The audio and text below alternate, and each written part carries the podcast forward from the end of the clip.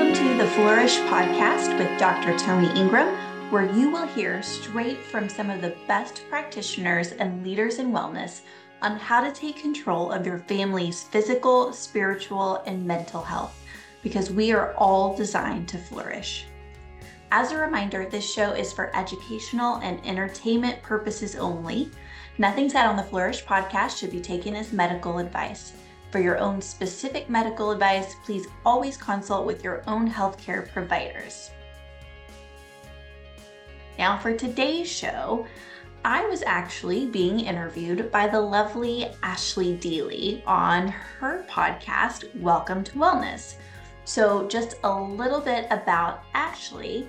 She's a, pers- a, former personal trainer, Pilates instructor, and certified nutrition coach with a degree in kinesiology. She's worked with professional athletes, Olympic athletes, as well as the general population to not only increase physical strength and functional movement, but also to provide actionable strategies to enhance various aspects of their lives. She's now the host of Welcome to Wellness, a podcast focused on achieving optimal wellness through biohacking. By experimenting with cutting edge techniques, supplements, and lifestyle adjustments, she shares knowledge of how to improve cognitive function, energy levels, sleep quality, and overall quality of life. New episodes of Welcome to Wellness are released every Friday, and you can learn more about her by visiting her website, www.ashleydeeley.com. And there you go. Uh, just some fun facts about Ashley is she's originally from Montana. She's a certified sommelier lived in Australia for five years and married an Aussie. And in her spare time, she loves to cook, read, and watch the NFL. And I tell you what, I had not met Ashley prior to this interview, and she was so much fun to talk to. We had a great conversation.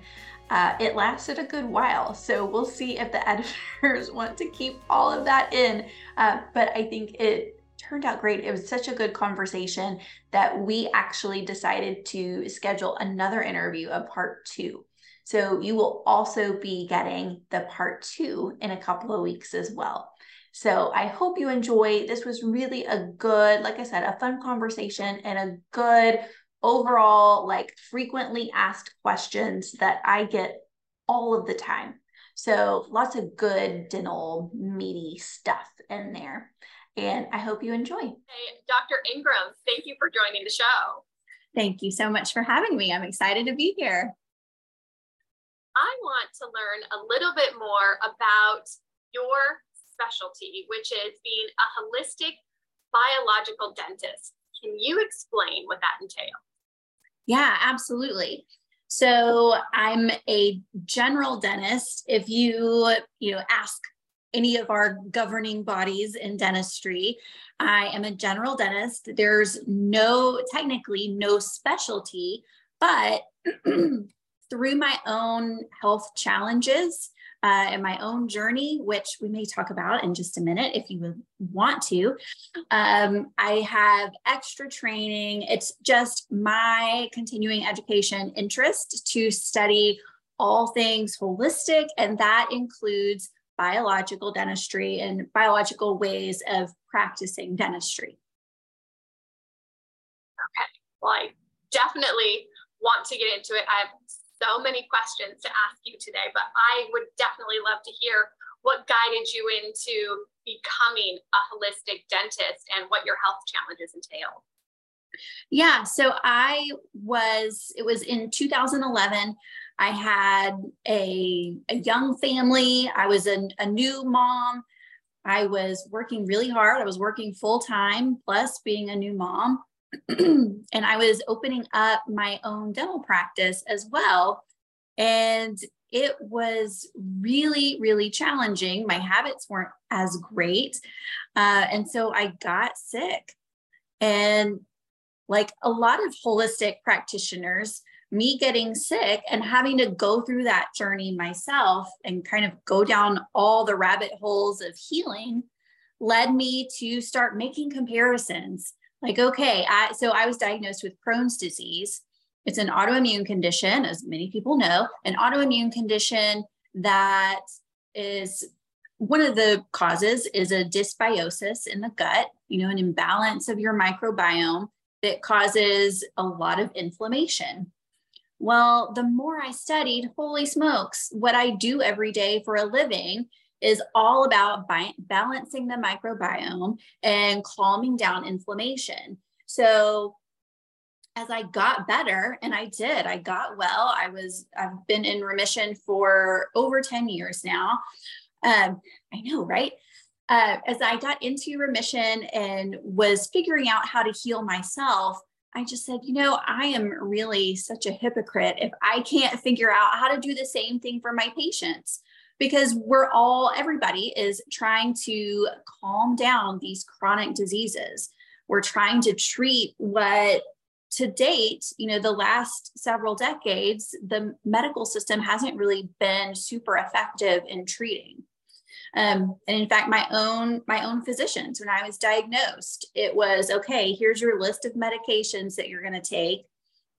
You're going to be on these probably forever, but eventually these are going to stop working. So we're going to have to put you on something stronger, and then eventually there won't be any medications left to give you. And there's at least a 40% chance you're going to need surgery to remove all or part of your colon. So, as a 30 year old and maybe a little bit stubborn, I just did not accept that answer. That was not okay with me. Um, and so, same same with our patients. You know, tooth decay, gum disease. This does not have to be something that you're destined to struggle with your whole life. Let's get to where we can actually give your body what it needs to support healing and actually heal these chronic conditions, heal these diseases so that you can go on and flourish and thrive and be well for the rest of your life. How beautifully put. I love that this maybe really bad thing that happened to you ended up being a really great journey for you now to practice oh. holistic dentistry to be able to teach other people. It sounds like that was a pretty rough um, rigmarole that you were put through, was there a pivotal moment when when you realized uh, this is not for me? Like I, I can't be on these medications for life and have 40% of my colon removed. It was literally that day in that doctor's office with the diagnosis. I something in me said, no, this is not right. And I didn't know what was right. I didn't know which direction to go but I knew that day that that was not okay. So, will you walk me through part of your healing journey, how you found other modalities to eventually get your Crohn's into remission? Yeah, absolutely. Um, and I'm, you know, I'm, I'm a big fan of avoiding pharmaceuticals when you can, but man, I am so, so grateful for them when they're needed and when you can get use a pharmaceutical to get you over a hump. And so since i didn't know any better i just you know in the beginning i wanted to do what the doctors told me to do. I was scared to do anything else. Uh, and so really and truly the medications did get me feeling better to where I could function very quickly. So I'm very, very fortunate for that. Um, and they put me on like an, an immune modulator, I think it was Imuran, um, and a steroid temporarily to kind of knock things into submission really fast. And I was on something else. I can't remember what else. Um, and then, then I got online and started going down all of the rabbit holes so I was looking at nutrition. I did some allergy testing, like food allergy testing, and it said, you know, basically I was allergic to everything. I, it really it's just because I was so inflamed that I was responding to everything and had, you know, horrible leaky gut, which I didn't know anything about at the time. Um, so it was figuring out, okay, what foods do I need to eat right now? And then what foods can I slowly incorporate back in? It was taking time to eat. For me, the the stress and the rushing around, anything that would basically interrupt or screw up my digestion was really not good for me. Um, I got off coffee for a while because I was big, big Starbucks addict. I'm still kind of a Starbucks addict, but I get different things now. I'm smarter about what I get uh, and I know my limits.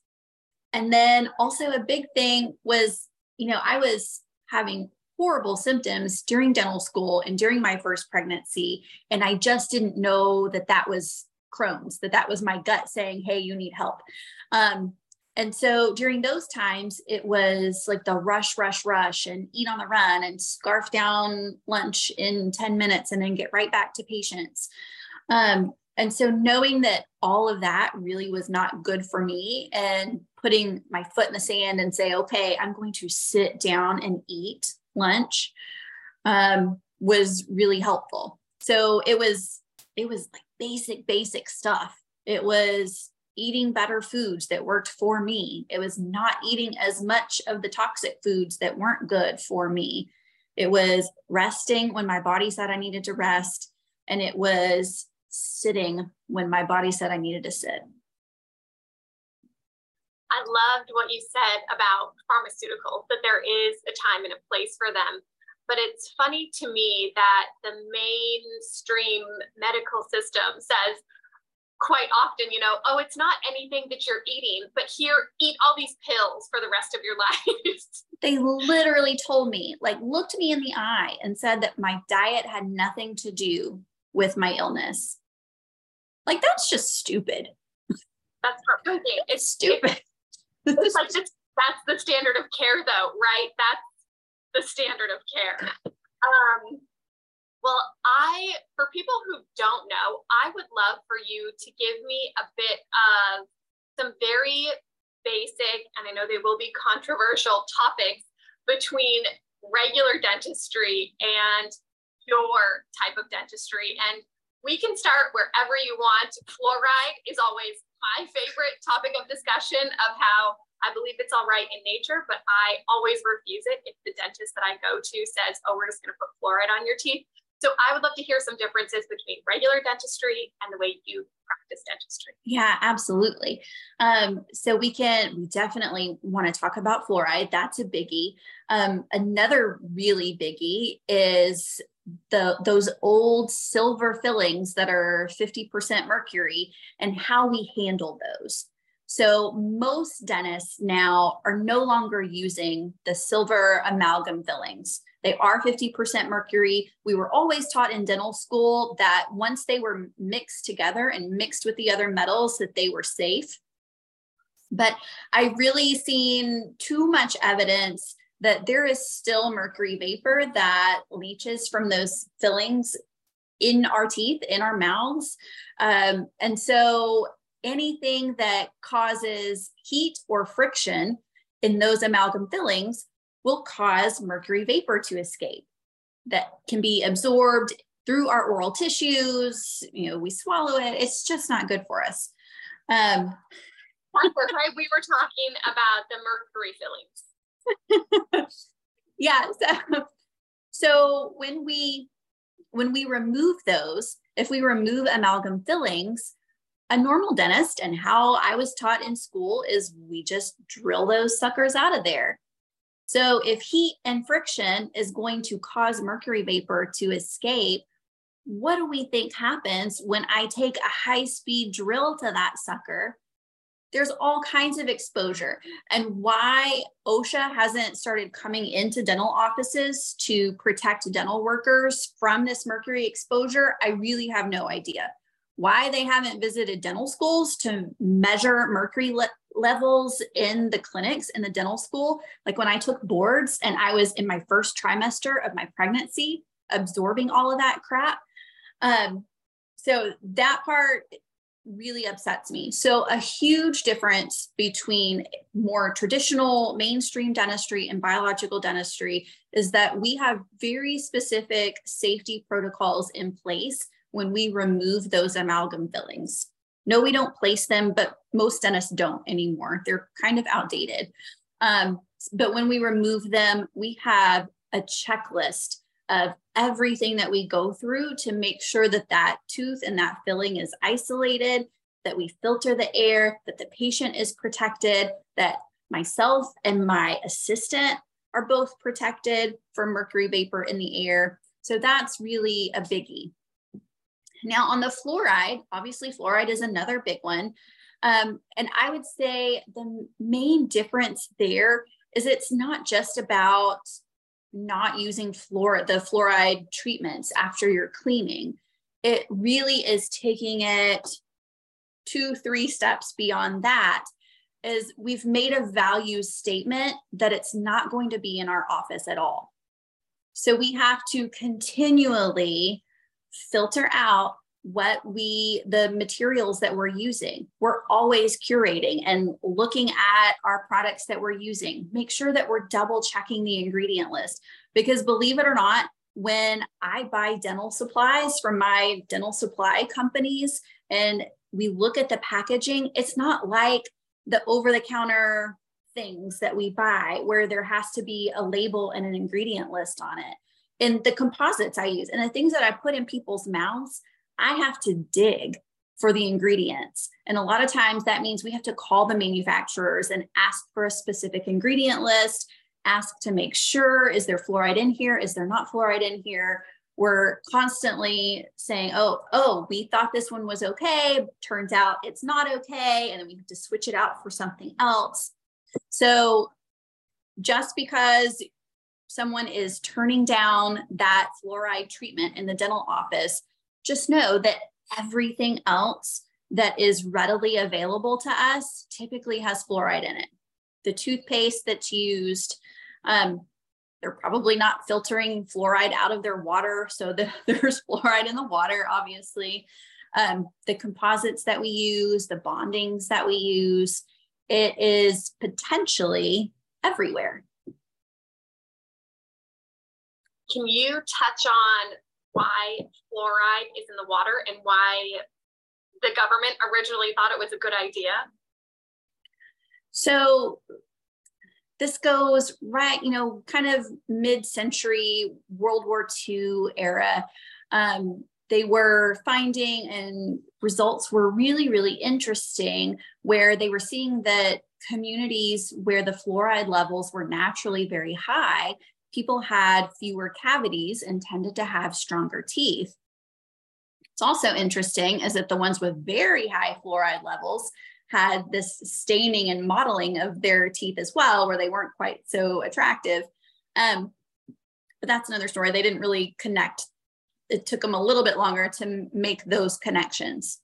Um, and so the theory is, the rumor is it just depends on who you ask and where and when you ask. But the the theory slash rumor is that as you know world war ii and all the in- industry all the farming that was happening it was a big booming time. And one of the byproducts of the fertilizer industry was fluoride. They didn't have really a good place to put it so it was kind of a what everybody thought as a win-win is they could use this fluoride, this byproduct from industrial waste, basically, or fertilizer waste, use this byproduct in municipal water in order to decrease the rate of cavities for the communities where that water was. Um, so that's kind of how it started. And it seemed to be fairly effective in the beginning. Um, the ones who adopted this practice pretty early, it cavity rates tended to go down, which was great. You know, fast forward several decades later, um, you actually start looking at data from other countries. The decay rates in other countries lowered the exact same as the decay rates in the United States regardless of whether they added fluoride to their water or not. So it kind of goes back. You can see the same type of data when you start looking at the history of vaccines, also, where it same exact thing. You can see these rates of disease decline for a various number of reasons, whether that's better hygiene. I think that's probably a, a really big one better hygiene, better knowledge, um, more preventive care. All of these things were leading to a decrease in disease, but it just so happened to be around the same time as adding fluoride to the water. And so fluoride gets a lot of the credit for that. So it's really interesting. You know, I I really do think that people have good intentions and I want to believe that, but kind of like kind of like a lot of other things in the last 3 years where you start to question how good really were everyone's intentions when those decisions were being made. So so that's kind of how the how water and fluoride got started. Is it true that mercury is still taught in dental school and dental hygiene school as a preferred method for filling cavities?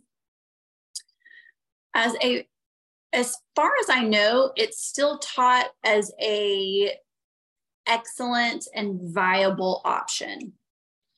Um, now I don't know. It's me and dental schools. I'm I'm not up there hanging out anymore. Um, once I was done, I was kind of done done with the dental school people. Um, mostly because I'm in the people.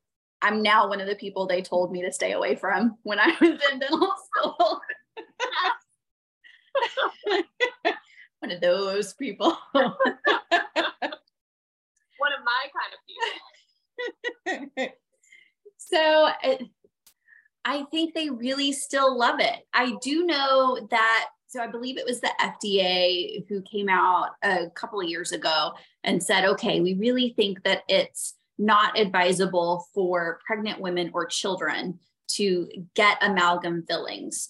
Um, and that was as far as as they went with that statement. But as far as I know, there was a still, even with that very mild statement, there was a good deal of backlash from the ADA and, and the powers that be in dentistry. I don't think that that was received very well. And that, you know, I've heard some some really great old school, well-meaning dentist whose argument is when you look at underserved areas, specifically third world countries, where the dental technology is not the same, they don't necessarily have access to dental clinics with proper suction and isolation and curing lights. Um, and so, in that case, their view is that if you can have a good tooth restoration that can be performed well in the presence of blood and water and saliva, which is true, like amalgam is easier to use for those reasons. You can have a not ideal environment and it still works pretty well. Um, I think, and it doesn't hurt that the mercury makes the whole restoration kind of bacteriostatic. Uh, so, so uh, there are some benefits, but I, it, I just hate that idea of that concept of poor people don't have enough. So let's throw more toxic stuff at them because at least it's something. I just, man, I just hate that idea.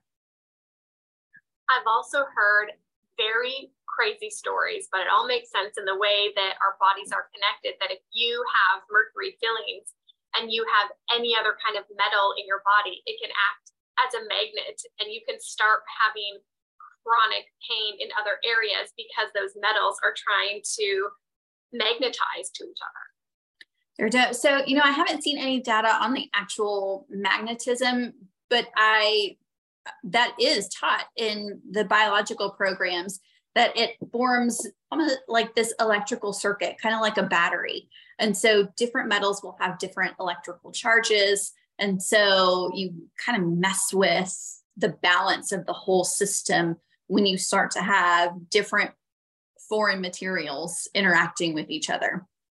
And it's, you know, whether some people react or not, obviously, I have plenty, plenty of 70, 80, 90 year old patients with a mouthful of amalgam fillings and 16 root canals. I'm exaggerating, obviously, because um, most of them don't have teeth but by that age, uh, by the time they're in their 90s. Um, there are plenty who do just fine with a lot of that stuff with no noticeable symptoms that we know of. But the principle of biological medicine and biological dentistry is that we go beyond the germ theory of disease and we look at the terrain theory of disease. So, what is each individual person's terrain? Is there, you know, is it somebody who grew up on a farm who ate good food and, you know, there was somebody to cook healthy meals every night for them? Like many of our elderly patients had a much cleaner upbringing. And then we'll have some who are, you know, maybe it's those women in their 40s or 50s who have had a lifetime of toxic exposures, the wrong genetics, the wrong traumas in their life, the wrong stressors. And then, yeah, we've seen weird things where maybe that one extra amalgam filling or that one root canal just coincidentally triggered a, an immune response and led to some symptoms for them that mysteriously ease up or go away when those things are removed. Since you brought up root canals, I would love to hear your thoughts and protocol on root, root canals, as I've heard from one of my favorite physicians, Dr. Thomas Levy, that 100% of them are infected, but they don't present any symptoms. I, you know, he's got a good point. And I would say when you look microscopically, 100% of them will have some bacterial involvement. They will have some type of infection. Um, now, the way I treat them is is maybe different. It's for sure different than my mainstream colleagues, but maybe different than some of my biological colleagues too, because I'm I'm much more of a realist and I'm very practical in my treatment. So I do have some colleagues in the holistic world who will say, you know, every root canal is a bad root canal and they should all be removed and replaced with implants. You should never have one. If you ever have, you know, the choice between root canal and remove a tooth, you should always remove the tooth. And in the real world, I don't deal with always and never. You know, each patient is an individual. Um, each patient gets to choose what they want to do. And so there are very tough conversations that we have about the pros and the cons, the risks and the benefits. So, yes, I will say every root canal has the potential to harbor infection. And those infections are different than a tooth that's living. You know a, a, tooth but that does not have a root canal. Our teeth are living. They have blood supply. They have nerves. And if the tooth becomes so infected that the dentist says it needs a root canal then what we're doing is disinfecting the inside of the tooth as best we can and we do that by removing the nerve so it removes the source of pain but we also remove the blood supply so, because there's no blood supply, blood is what carries oxygen. Now there's no oxygen in that area, but you still have all these little tubules. You know, when you look on an on an X-ray and you look at a root canal, it's you see the root that's this little triangle thing, and the root canal is this tiny little, almost worm-like thing that goes in the middle of it, where the nerve and the blood supply, the blood vessels used to be you remove all that. Well, now there's still all of these other little tubules because your teeth are really more like a sponge.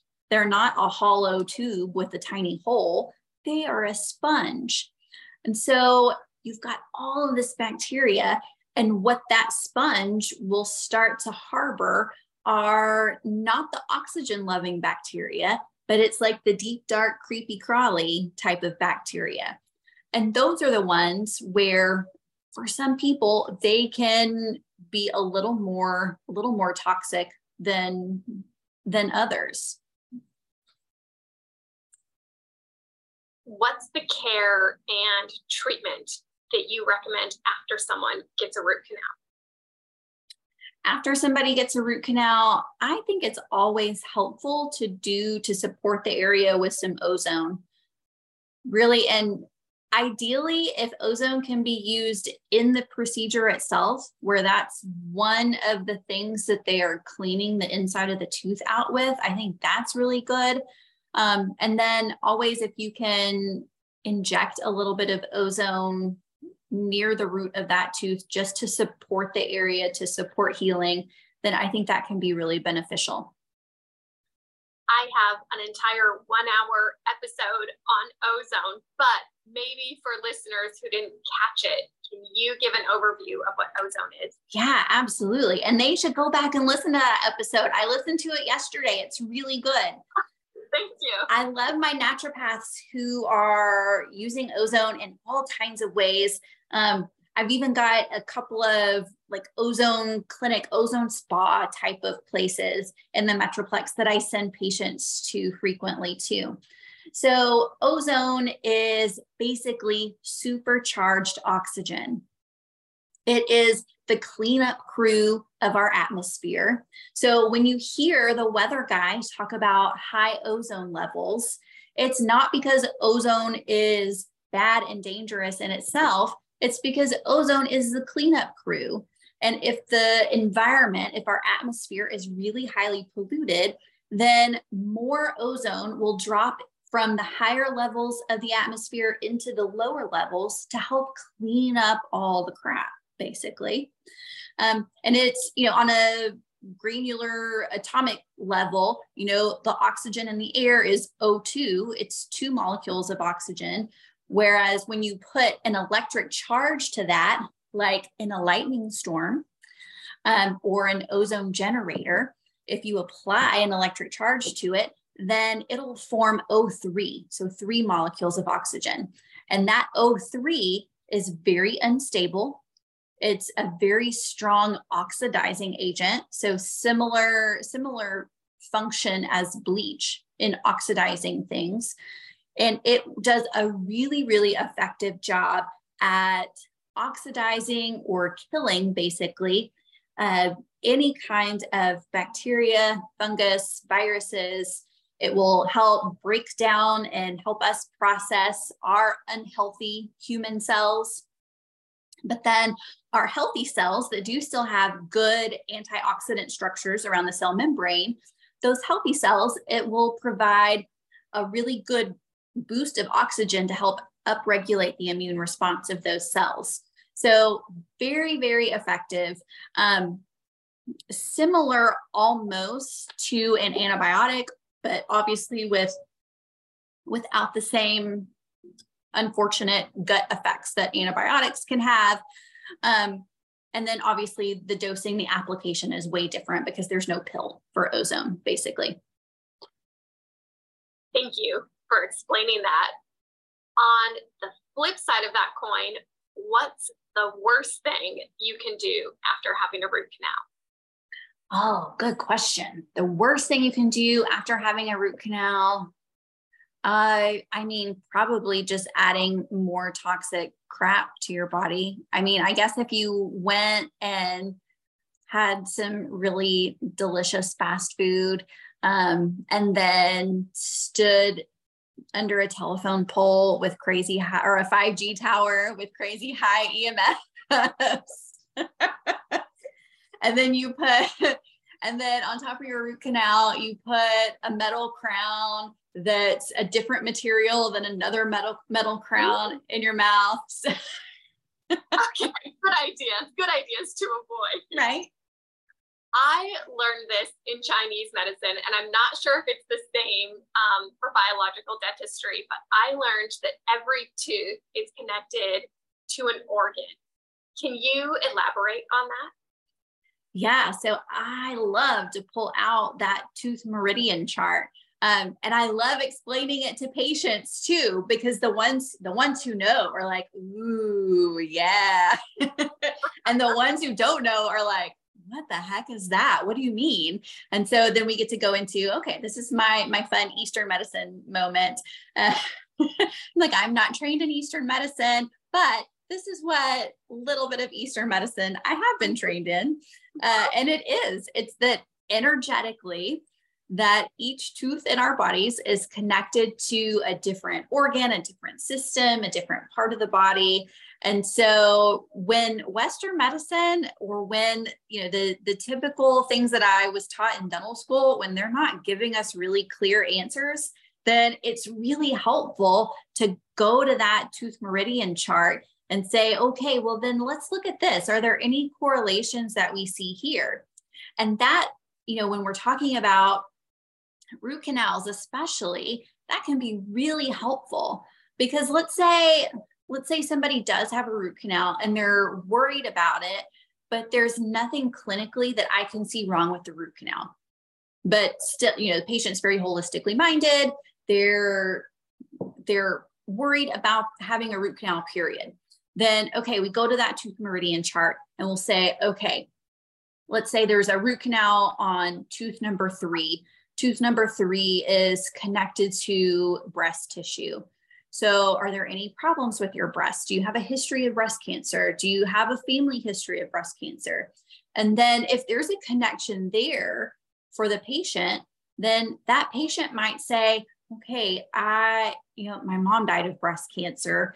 So I want to err on the side of being more proactive. And even if I don't see, you know, if you're telling me there's no clinical reason to remove this tooth, I want to choose to do so prophylactically because of this connection that I want to make sure I avoid. So it really helps us in those decision making conversations that are not obvious always so obvious do you see a common tooth popping up over and over within your patients where you're always bringing out that guide saying, this is what I see most often, and some maybe just some kind of you know, common theme that you're seeing? Well, the the first molars are so common to need big restorations anyway that they're the ones that we talk about the most. But it's you know it's mostly because we get those teeth when we're six years old. They've got all these deep grooves. Kids don't take care of them well. Um, it, you know, it starts with a filling when you're seven or eight. And if you get a filling on that tooth when you're seven or eight, there's a good chance by the time you're 50 that you've got a root canal and a crown on that tooth just because dentistry doesn't last forever. The dental work doesn't last forever. Um, so I would say those teeth tend to pop up the most.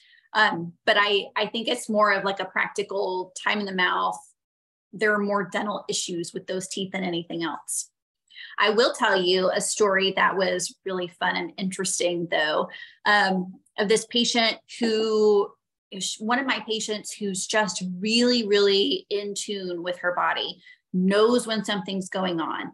And she had this string of just months where she felt like there was an infection in her gums, as specifically around her lower front teeth, that made no sense to me clinically.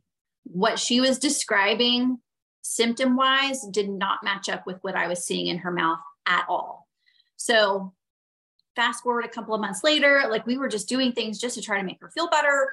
We would do ozone around the gums. We do like some laser biostim around the gums just to see if we could make them more comfortable for her because she said they were painful, even though they they weren't bleeding, they didn't look swollen or inflamed. Well, she came back a few months later and she's like, you know, I had the worst couple of months. I was bleeding and I couldn't stop. I finally wound up going to the gynecologist and I had this horrible cyst on my uterus. So I was like, hold on a minute. Hold on a minute. You had wet where? oh, and it just so happens her gums had felt better also since she had seen me last. So, yes, those lower front teeth the incisors on the bottom are connected to all of your reproductive organs. So she had this crazy cyst on her uterus. Once that was removed, she had to have surgery to remove it. Once it was was removed, everything in the front felt better. That's incredible. It's all connected. It's right? all connected. Yeah. Now, before you told me that story, you mentioned about you mentioned something about six and seven year olds getting cavities. Can you tell me about child dentistry and if you practice that within your office? I do. I've always loved working on kids. Uh, I actually got my start in dentistry as an assistant at a pediatric dental office. It was at Grin Central Station um, with Dr. Pat Ryan, who's amazing. I love him. He's in Plano. Um, not holistic at all, but just super, super nice guy. So that's how I started. So when I started dental school, I I already knew the conversations that worked because in pediatric dentistry it is much more about behavior management, behavior modification than it is about the technical clinical side of dentistry. Even though the technical and clinical side is very important, it's the magic is what can you get a kid to do with you in your chair? so I enjoy seeing kids. We see a lot of kids. Um, we see a lot of young families in the practice, and that really has kind of become our our biggest niche is really those young crunchy families who want to you know a lot of them homeschool um, who want to do things more safer more safe who want to do things safer and more naturally um, let's see so when we're talking about what we actually do different um, you know, we work a lot in prevention and habit formation and diet conversations. Those are probably our most common things. I was a personal trainer and Pilates instructor for seven years, and I never put two and two together. Even though my little sister is a dental hygienist, I never really put two and two together. Of it all starts with the mouth until I started actually listening to more podcasts about dentistry. So oh, I oh, would wow. love for you to share some light and any kind of nutrition advice that you can. Oh, that just for kids or for any age? I think any age, but really with a focus on kids. So, really, it does all start with diet. And I, man, I can't talk about it enough. I understand that a lot of people's ethical beliefs and sometimes religious beliefs might lead them towards a healthier diet that does not include meat. But I have such a hard time, my vegans have such a hard time getting the nutrients that they need to keep and maintain healthy teeth. Now, obviously, there are exceptions to this. I have, I do have vegans in the practice who do very well, um, but mostly when we're talking about diet change and we want to make sure that you have the healthiest mouth possible, it is good quality animal products, like really, really high quality foods that focus on hopefully some fermented foods and really foods that will help you absorb those fat soluble vitamins. And if you're absorbing the fat soluble vitamins, then chances are there's going to be enough micronutrients to where we're absorbing the water soluble vitamins and the minerals that we need. You know, it's a wide variety of foods that includes both plants and animals. I actually listened to your podcast episode um, with the the president, right, of the Weston A. Price Foundation. Um, really, Weston A. Price and paleo types of diets, I think, really hit the mark the closest on the optimal diet for dental health. I love to hear that. I couldn't agree more. I'm a bit biased, but I was interested in what you had to say about yeah, that. For sure. Um, for sure. I would love to hear your thoughts on oil pulling. I love it in concept. I do not practice it because I do not have the patience to practice it. no, I would love for there to be some more studies done on it.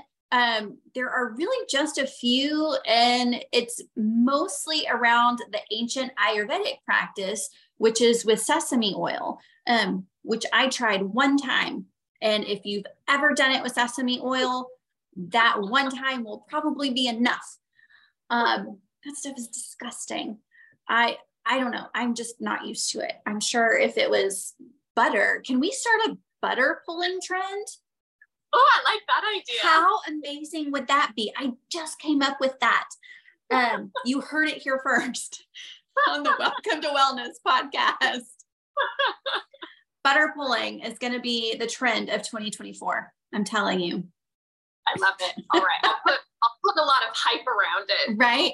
Okay. So what I will say about oil pulling is uh, there's not a ton of data around it yet, which is unfortunate because every patient that I see who starts an oil pulling practice, and if they do it consistently, their mouths always look better when they come back three or six months later, always. So absolutely, if that's something that you want to practice, I think it's it's really good for the musculature. You know, you're swishing coconut oil for 15 minutes. Um, it's good for the muscles. So I think it's good from a myofunctional perspective. Um, it the theory is that it helps plaque not stick. It helps rebalance the microbiome. It decreases black plaque buildup. So I really like it in concept for all of those theories. Um, I just don't have good data to say, yes, 100%, this is scientifically backed. And I do have other methods if you are like me and are don't have the discipline to go through with that practice. What are those other methods? uh, so, other if we're using it primarily for gum health, which I think is why a lot of people use it for gum health, um, then there are other rinses that are. I've got a, a homeopathic based rinse that I really like that helps calm down inflammation. Um, there are some, as long as we're careful with essential oils and we're not overdoing it, then there are some essential oils like tea tree and other things that will kill bacteria, but not just go crazy on your microbiome that can be really helpful and really nice. So any basically anything that's going to calm down inflammation, whether it's external like a mouthwash or it's internal in what you're ingesting, is going to be helpful for your gums. I want to talk a little bit more about plaque because I read that when you floss, you can add up to seven years to your life because you're not swallowing the plaque into your body. And that was from a top cardiologist named Dr. Stephen Sinatra. What are your thoughts on that? Yeah, and I believe that is supported by the scientific data too. Um, it's also true that if you floss while you already have gum inflammation, that you're causing a bacteremia that could trigger a heart attack or stroke. So I would say be careful either way. what I tell my my gum disease patients if they come in and we've got some active gum disease that needs to be treated, I will tell them specifically don't floss yet. Like let's let's not start that yet, especially if they're pregnant. Then we really want to be careful um, because gum disease uh, is linked to poor pregnancy outcomes. It's really really important that we get it under control quickly, but we're also really careful to make sure that we do that without causing that bacteremia, you know, causing that bacteria in the bloodstream that could hasten the process that we're trying to avoid. When it comes to floss, my favorite is bamboo because I somewhat recently learned that commercial floss is coated in Teflon. So I would love to hear your thoughts on being careful when you floss if you recommend a water pick and just how you get in between the teeth. Yeah, yeah. Um, and that I love the way you say that too, how you get in between the teeth. So when I talk about with patients and when I talk about it in my online course, um, part of the routine that I want people to have is I want them to brush and then I want them to clean in between their teeth. But I don't specify whether that's flossing or a water pick or something else, because it might be different for every person. And we do want to make sure that we're careful um, and that we're doing things, we're using methods that are effective for each patient. Um, so it is true that some of the commercial floss flosses are made of Teflon. It's like a Teflon tape, basically. One of them is still my all time favorite because it's just so slippery and nice and just like yummy just to get in between the teeth so well. Um, I wish I didn't love it so much. And I'm not going to say the name of it, but it rhymes with ride and starts with a GL. I knew it. I um, knew it. It's my favorite that I hate to love. Um, so I love the bamboo flosses and I love any kind of natural fiber that's used as floss. So yes, if you can find one, especially if it's waxed or it's in a tape shape, then those can get almost as nice to use as glide. They just don't slide the same way. Um, but yes, that would be my preference is that we're using something that's a natural fiber um, and that it is the appropriate thickness to fit between your teeth. So for somebody like me, my teeth are so, so tight together. There are no gaps anywhere. They are all hugging each other really nice because my mouth is really, really tiny because I had orthodontics in the 90s and they just shoved teeth together and pushed them back, which is another conversation altogether. Um, but for people like me with really tight contacts, then yeah, those thin, that's why I love Glide so much. Those thin, super thin waxed flosses are going to be the easiest to get in there. But if you've had some recession or if you have any kind of gaps or spacing in between your teeth at all, then you're going to want a thicker floss. I've got some people who really need almost like this yarn like consistency to their floss to really be able to get between there and do a good job of removing plaque. Um, and then, you know, you mentioned a water pick. My patients who I we find some active gum disease, I would rather them use a water pick. You know, the, the data says they want everybody to use both a water pick and floss. And I just don't think that's practical for most people. Um, so I will prioritize the water pick over floss and have that be their only clean between the teeth method, at least in the beginning. And then if they want to add flossing later, they can. But to me, flossing is a really amazing preventive tool it's not necessarily a good therapeutic tool if there's already disease present. What would you recommend someone fill their water pick with? Ooh, you can do all kinds of fun stuff there. Um, and I was told by the lovely water pick representative that came to our office that if you put anything in there besides water, it will void the warranty. So just know you will avoid the warranty. but but I will have people do either a couple of teaspoons of food grade hydrogen peroxide, or if they're already using the homeopathic rinse from my office, then I'll have them do a couple of teaspoons of that in there. Um, those are probably the most common ones that I do. I used to recommend, you know, a couple of drops of essential oils. And then I had an aromatherapist get really, really mad at me because she said, she said it's just too easy for the oils to clump. And then you'd get one big clump that comes out of the water pick at once and it would, you know, burn one area and not be as effective in the others. Um, so I, I took her advice and I no longer recommend that you put a couple of drops of tea tree oil in your water pick one of my favorite things that I do is I do use a little mixture of clove and tea tree oil, and I'll put one drop on my thumb and then I'll run it down my string of floss and then I use that as yes my... I love that. Love love love that. A plus. It's probably more of a question just for me and my super A type personality, but do you recommend floss or water pick before you brush your teeth or after? That's a great question. I love that question. Do you know why? Because it reminds me of a question that somebody asked Martha Stewart in a magazine about which should you do first? Should you dust or vacuum? it's basically the same question. And so Martha Stewart had a very typical, you know, type A Martha Stewart type of answer. And she said both. You should you should dust and then vacuum and then dust again.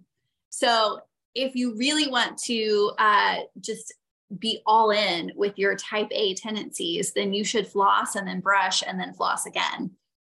Oh. I'm just kidding. I'm just kidding. I'm just kidding. Oh, okay. I gotta add this to my routine now. Jokes on you. okay, good to know. I would probably add in my opinion on the vacuuming and dusting because I would say dust first, but when you vacuum, make sure you vacuum with a vacuum that holds water because then you actually get, I feel like it twice as clean because oh. you're not oh. just letting. And then it won't pick up the dust. Right. Ah, nice. It's called the rainbow vacuum. I'll send you a link. Look at Oh, that sounds fun. That might be my new obsession. No, so I think if I remember, um, if I remember the last time I read any studies on it, I think that the the, the dental hygiene associations were recommending flossing first and then brushing, um, which is so like dental hygienists.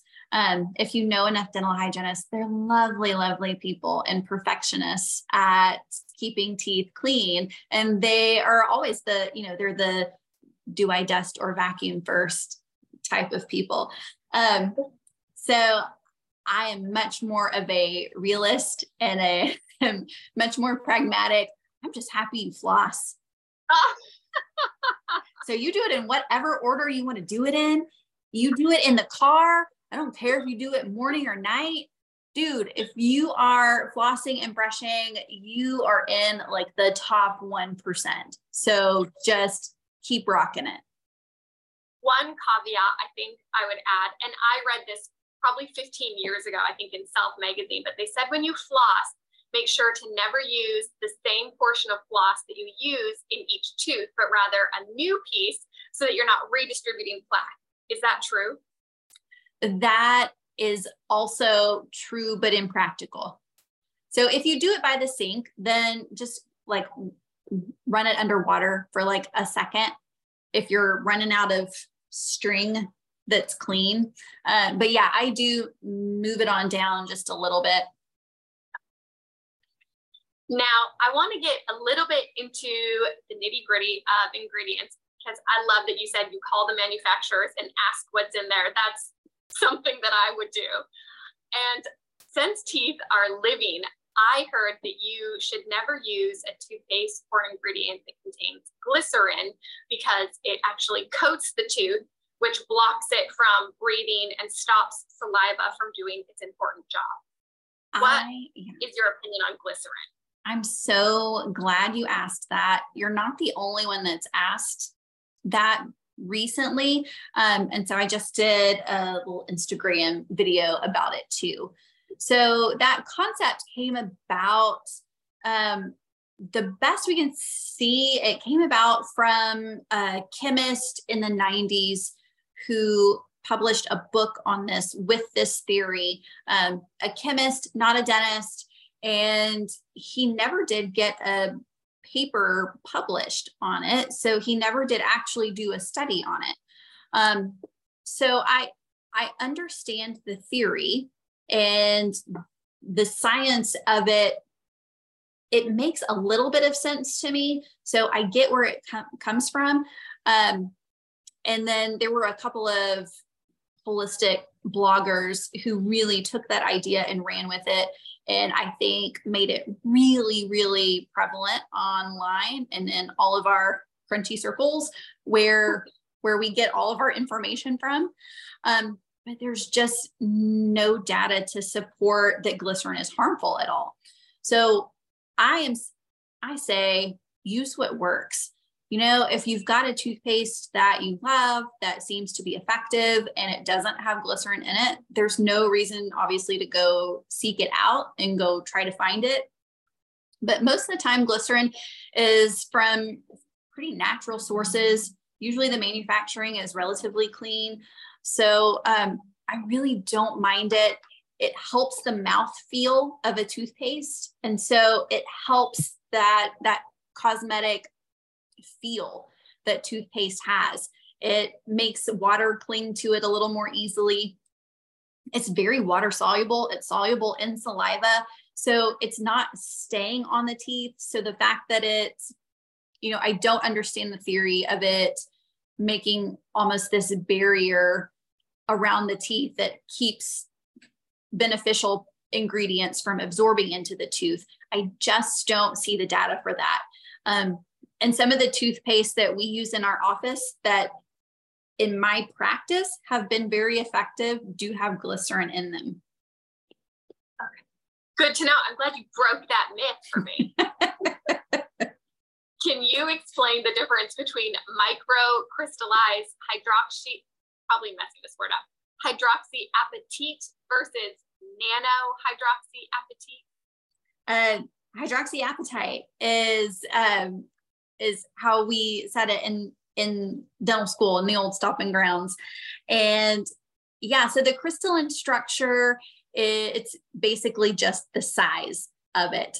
And the nanoparticle calcium hydroxyapatite is going to be more readily absorbed into that enamel matrix into the, the crystalline structure of the enamel than the micro hydroxyapatite which is better absorbed into the tooth enamel than just your standard calcium hydroxyapatite. So the smaller the particle gets, the more easily absorbed. Um, two of our most popular toothpaste, one uses a microparticle, the other uses a nanoparticle. And my understanding from what I researched so far is that the nanoparticle is more of a manufactured product whereas the microparticle is is able to come from natural sources. Can you tell us what those natural sources are? You know, that's a good question. My understanding is that it's bovine most of the time. Yeah, that's been my research too what toothpaste do you recommend in your practice? And also, bonus question because I have so many friends with kids. What kind of kid toothpaste do you recommend? Uh, they're basically the same for kids and adults. Um, I really like the the calcium hydroxyapatite, especially in a practice where we've put a, a hard line in the sand that we don't use fluoride. Then absolutely, two of our must-have ingredients if we want to prevent cavities is hydroxyapatite and xylitol. So the two favorites that we have are um, are Boka and Risewell. They're both they both are have really clean ingredients. The companies have both been pretty transparent about their ingredients. If there have been any questions here or there, um, which have come up, and so I appreciate the integrity of both companies and their flavors have been really well tolerated by kids and adults. So they had both of them have different types of mints. Um, they've got super fun, sweet flavors for kids like cake batter and orange cream and cocoa, ginger, and all kinds of things. Um, so those are my two, probably the two that we use the most. Um, there is another one that sometimes we'll use there. Well, not sometimes, we use it pretty often therapeutically. It's from a big brand, from a big dental supplier. Uh, it's called MI Paste. And that really is the OG remineralizing toothpaste that came on the market. And that's where really primarily the best research on remineralizing toothpaste came from is from GC America, who manufactures MI Paste. And MI Paste is great. Um, but it because it's from a big dental supplier, you know, a big manufacturer, the ingredients are not nearly as clean. So very, very effective. There is a version without fluoride, which is the version that we use in the office. And so we use that with, you know, if we're, do we want something that has more data behind it, more proof of efficacy, or is our priority more clean ingredients? And we make that judgment call with the patient. Why is remineralizing toothpaste important? Well, it's really how our teeth protect themselves from cavities. So, anytime we expose our teeth to lower pH saliva, and that's if we are eating carbohydrates, really eating just about any meal at all, we're going to lower the pH of the saliva. And when the pH of the saliva is lowered, that acidic environment is going to weaken the tooth enamel. It's the same way that the bacteria in our mouths can cause cavities is the bacteria will excrete acidic waste they basically poop acid on our teeth and that can break down the enamel over time. I know it sounds gross right? But i like to say poop acid to the kids especially. Um, that's the most fun. So anytime we eat the ph will lower and then over the course of a healthy mouth over the course of the next 20 to 30 minutes the pH will naturally raise back up to a more neutral level. So when that system is out of balance, either there's more bacteria creating more acid than our buffering capabilities can handle, um, or we're ingesting things that are very acidic, you know, our, our lemonade, soda type of people. Um, all of those things can disrupt and delay the natural remineralization of the tooth which can make you more prone to cavities. So, anytime we can speed up that remineralizing process, we are protecting those teeth from cavities and just bulking up the strength of the enamel. I've heard, and maybe this is just a rumor, but I've heard that you shouldn't brush your teeth right after eating or drinking because it can really disrupt or be really bad for the enamel. Is this true? Very true. Very true. You want to wait at least 20 to 30 minutes to give those buffering capabilities time to do their thing. Or you can cheat. You can cheat it and you can have something with xylitol in it or even rinsing with like a sodium bicarb product, you know, some like a rinse with a diluted baking soda, um, something that can stimulate the pH of the saliva to raise really quickly. Now, I've heard you mention the rinse, that homeopathic rinse that you have in your office. Are mm-hmm. you able to share that recipe? It, you know, it is a an off the we purchase it. It's available for practitioners only. Um, it, the name of the company is Stella Life, and they have stellar results behind their products. That did you get that?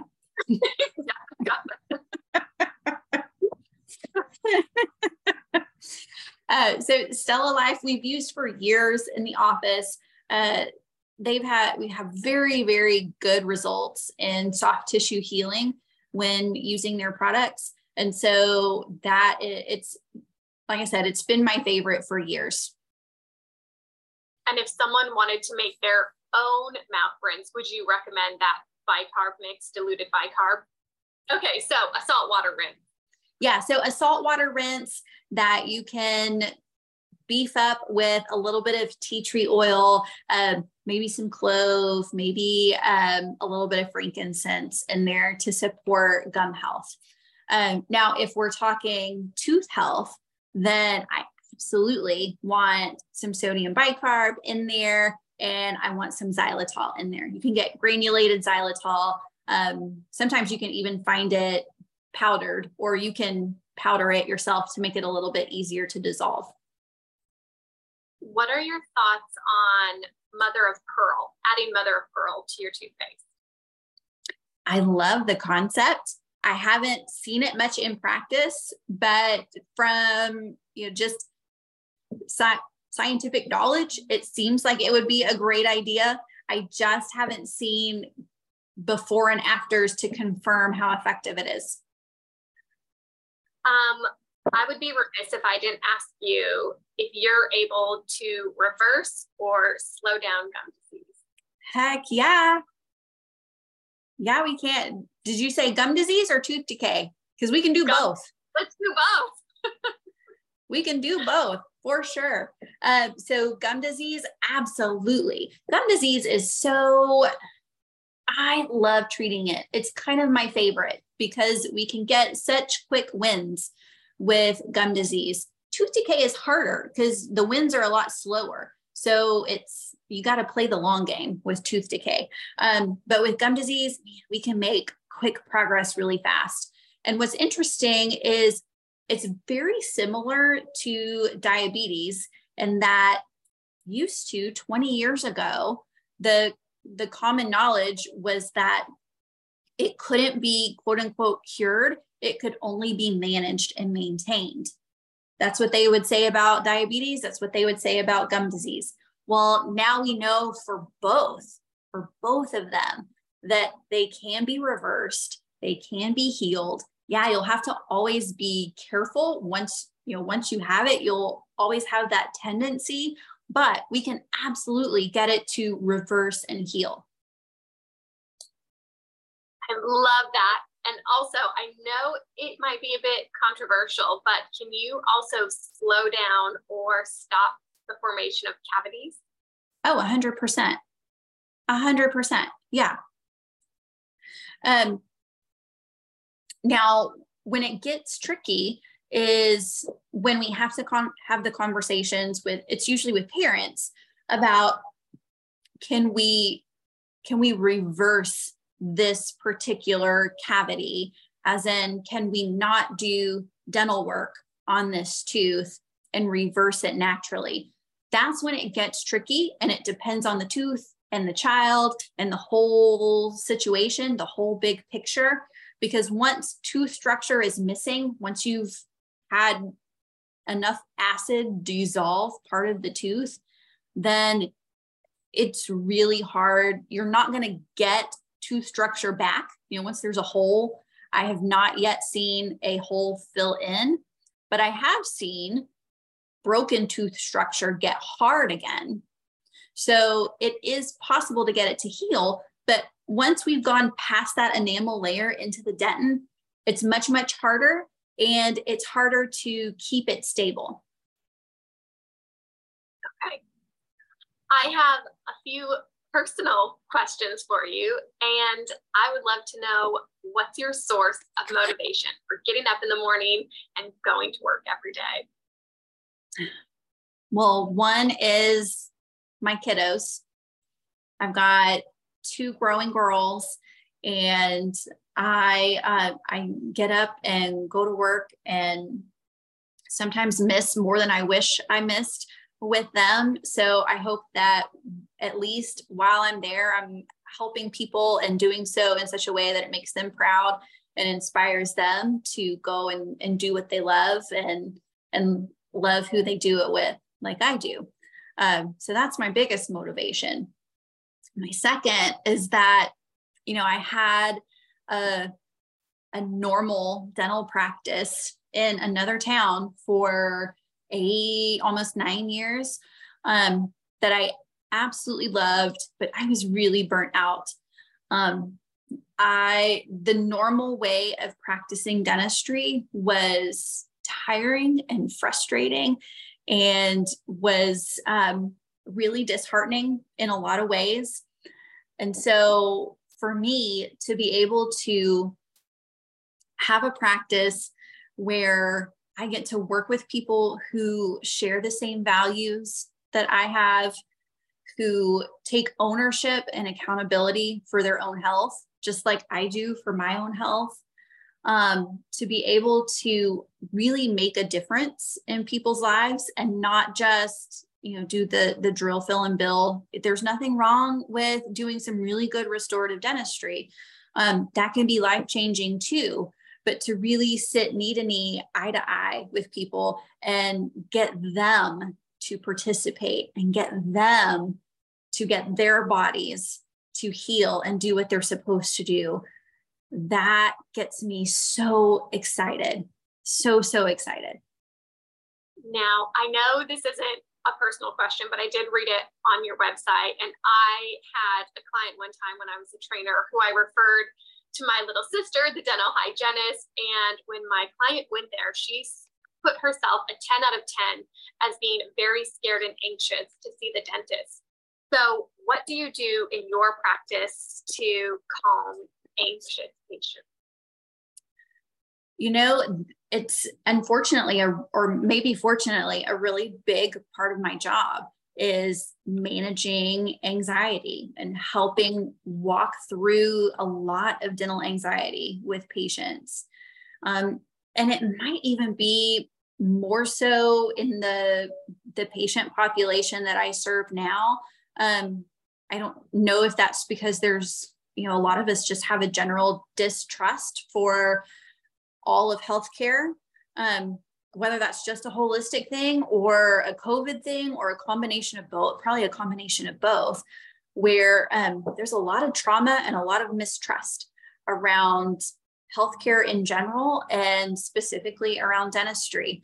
And so we do have, we pull out all the stops and we try to meet patients where they are in terms of their dental anxiety. It's a real thing.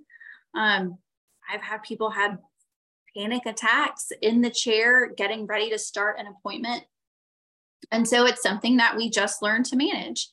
Um, if we can manage that with breathing exercises, with you know just the environment, with calming music, with sometimes gadgets. You know, I've got an Alpha-Stim device that can be really helpful for some people. Um, if we can manage it that way, obviously that's our preference most of the time. But for others, it's their either their anxiety is too great or um, or they just don't want to manage it that way and they would rather nap through the whole thing. then we, that's another one of those times where we're so thankful for pharmaceuticals. right. So I do have I have a, a, colleague that comes in and will provide IV sedation. Um, we have a, a pediatric anesthesiologist that comes in and will help with our kiddos and then um, someone else who works with our adults. So we can we can make dentistry as easy as it can be. What's a common misconception about biological dentistry that you think most people get wrong? Um well there's um, a funny story about in the early days, right after I came out as a holistic dentist. Um, and one of my patients went to go see an endodontist that's just a root canal specialist, had a root canal. He came back to see me. Um, and this was before that endodontist knew that I considered myself a holistic dentist. Uh, and so this endodontist and my patient were having this conversation and then kind of joking about holistic dentistry. And his joke was, oh, what do they do? Do they just sit around a candle and sing kumbaya and hope that your cavity goes away? So, so I would say some of the misconceptions about biological dentistry are um, some people think that we don't use any kind of medications or any kind of pharmaceuticals. That's obviously not true. I think they have a time and a place. Um, I had one person one time who didn't even think that I used numbing shots uh, because it was a, a medication.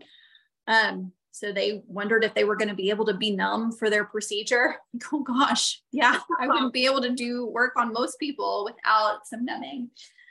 Um, that's really a big one. And then I, you know, I think we have a reputation of uh, of being overly aggressive where we shouldn't be, meaning you know removing amalgams that don't need to be removed, removing root canal teeth that don't need to be removed. It's obviously that's always if a patient wants to do dental work that's more prophylactic or it's more elective treatment, then as long as it fits within my ethical scope of care, then I'm happy to do something for a patient that's elective. knowing that the patient knows that it's elective treatment.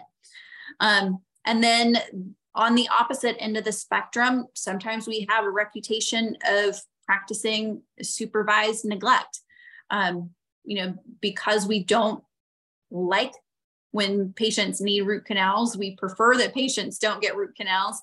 Um, you know, sometimes we might give off the impression that we're not doing needed dental work. Uh, and that's not the case either. Again, it's case by case basis, depending on what the patient needs and what the patient wants, then we help walk through those decisions with them. Let's say someone's on a budget and they can only afford to visit the dentist once a year. What are some options for basic mouth and dental oral hygiene to keep your mouth as clean as you can? Um, I would say if you can only go once a year, then I would say it's really the most important thing is when you do go that you find a dentist and a hygienist who's really able to coach you on what you specifically should be doing for your mouth during the course of that year. Um, because most of the time, if you're going to a really busy practice, um, you know, especially a, a lot of our really high volume insurance based chain type of practices, um, they're getting you in and they're doing their thing. They're you're you're getting a cleaning, uh, but you're not getting the education piece and you're not getting that relationship and that conversation, then then you're not going to know what to do to be able to avoid keep coming in. So really it's about individual needs. I would say yes, you need a good routine morning and night to take care of your teeth. That's going to look different for every patient. Usually it's brushing a couple of times a day, it's cleaning in between, it's, you know, ideally tongue scraping once a day. Um, a rinse might be helpful, it might not. If you're just picking something off the supermarket shelf for a mouthwash, then that's really just mouth perfume. It's not doing you any good. Um, so so that really is is the biggest thing. Is it every person is an individual and it's most important to find a good team that can help guide you on what to do at home. I'm so glad that you said that. And I can't believe I forgot to talk about mouthwash. I like that you called it mouth perfume. I also like to call it an, indic- an endocrine disruptor. Can you, oh, yeah. I know we're getting close on time, but can you tell us about the dangers of mouthwash, commercial mouthwash? Yeah. So I used to be a straight up Listerine addict, especially when I first started in dentistry as a dental assistant. Um, and we just had the big pump bottle of like this huge industrial size pump bottle of Listerine with the cups next to it. So in between, like every two or three patients, I was getting a little pump and doing a swig and rinsing. Um, and it was great. And it would burn like heck. Um, that was great because it must be working if it's burning, right? Um, so all of those commercial mouthwashes will typically have an alcohol base. That's part of how they're preserved. They're going to be mostly alcohol, and a lot of them are going to be really highly acidic. Some of them as acidic or more acidic than soda. Um, so not only are we doing more harm than good to our tooth enamel if we happen to be one of those people who's prone to getting cavities, but also it's going to dry out the soft tissue in the mouth. So over time, you're really not doing that much good in terms of gingival inflammation. So it's not really helping your your your gum disease status at all. And if anything, it's really the equivalent of taking a blowtorch to the garden when really you just need to pluck a few weeds. You know, when we're talking about your microbiome, if you want to knock everything out like an antibiotic would do, well, Listerine scope, those type of mouthwashes, it's all basically the same. It's like a blowtorch. Um, really, what you need is to till the garden and give it some love. I'm so glad you said that. I used to be the same way with Listerine. I worked at a um, country club one time and they had it mm-hmm. in a little bottle. And yes. every time I used the bathroom, every time. I every time. Yeah. Oh yeah, only the fancy bathrooms have the mouthwash in them. That's how you know it's a fancy place. You worked at a really nice country club. totally, right? All right, Dr. Engram, who or what has been the most influential resource in your career? Ooh, who or what? Um, I would say really right now it's it's my holistic dentistry colleagues. So that would be the International Academy of Oral Medicine and Toxicology. It's way too long of a name. They didn't ask me. Um, it's been around since the 70s, so I didn't have control over that but uh, the IAOMT, so that is the largest organization that provides continuing education to biological dentists or dentists who are interested in biological dentistry. Um, that professionally, that's my biggest source of information. Um, the second would be really the holistic community itself. So our the crunchy mom groups the all the the holistic practitioners that are online the bloggers um, just really moms sharing good information with other moms is i think it's great for all of us uh, whether you're a practitioner or not.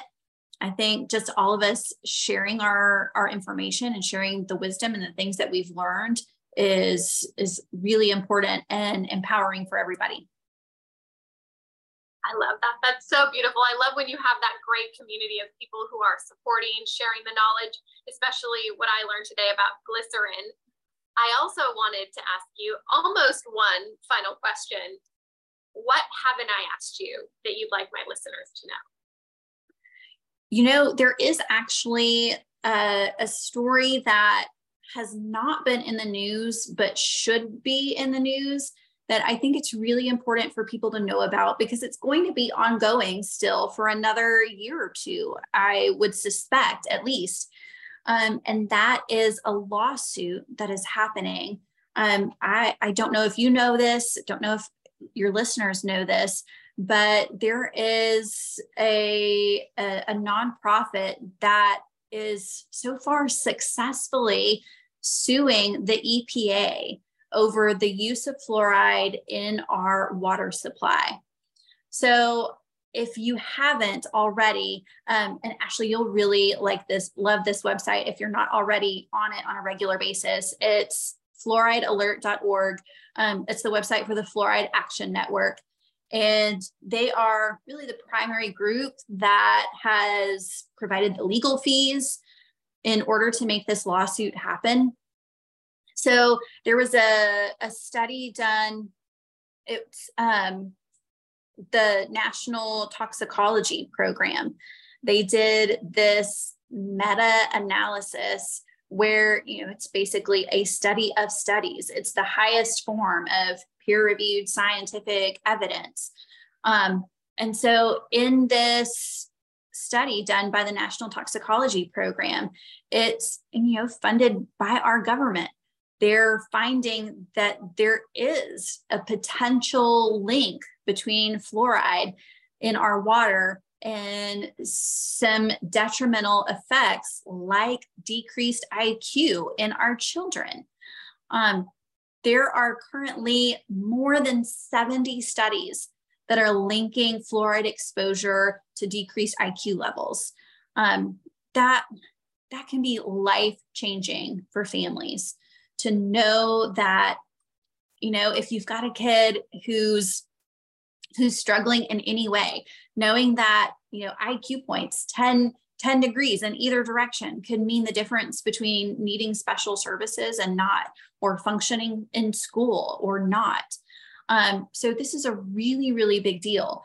And the um, the hhs secretary rachel levine uh, was really instrumental in making sure that the public did not get to see this review by the National Toxicology Program. And luckily, a judge finally uh, compelled them to reverse that and has released the study so that it's available to the public. So I really would encourage everybody to visit Fluoride Action Network. Um, support them in any way that you can, even if it's just with your prayers, and to keep up on the news around that lawsuit because it's going to be ongoing for a while. You know, the legal system takes a really long time. Um, so I think it'll be really important for all of us to make our voices heard when it comes to what's actually in our water.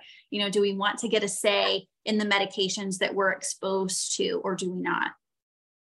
I love that. I'm so glad you brought that up because I hadn't heard about it. I had heard about separate lawsuits about people winning for being injured from the COVID vaccine and successfully winning those lawsuits. There's there's only a handful of them so far, but wherever we can take our wins. Yeah, we'll just take. keep them coming. We'll keep praying for all of them. Where can listeners go to learn more about you?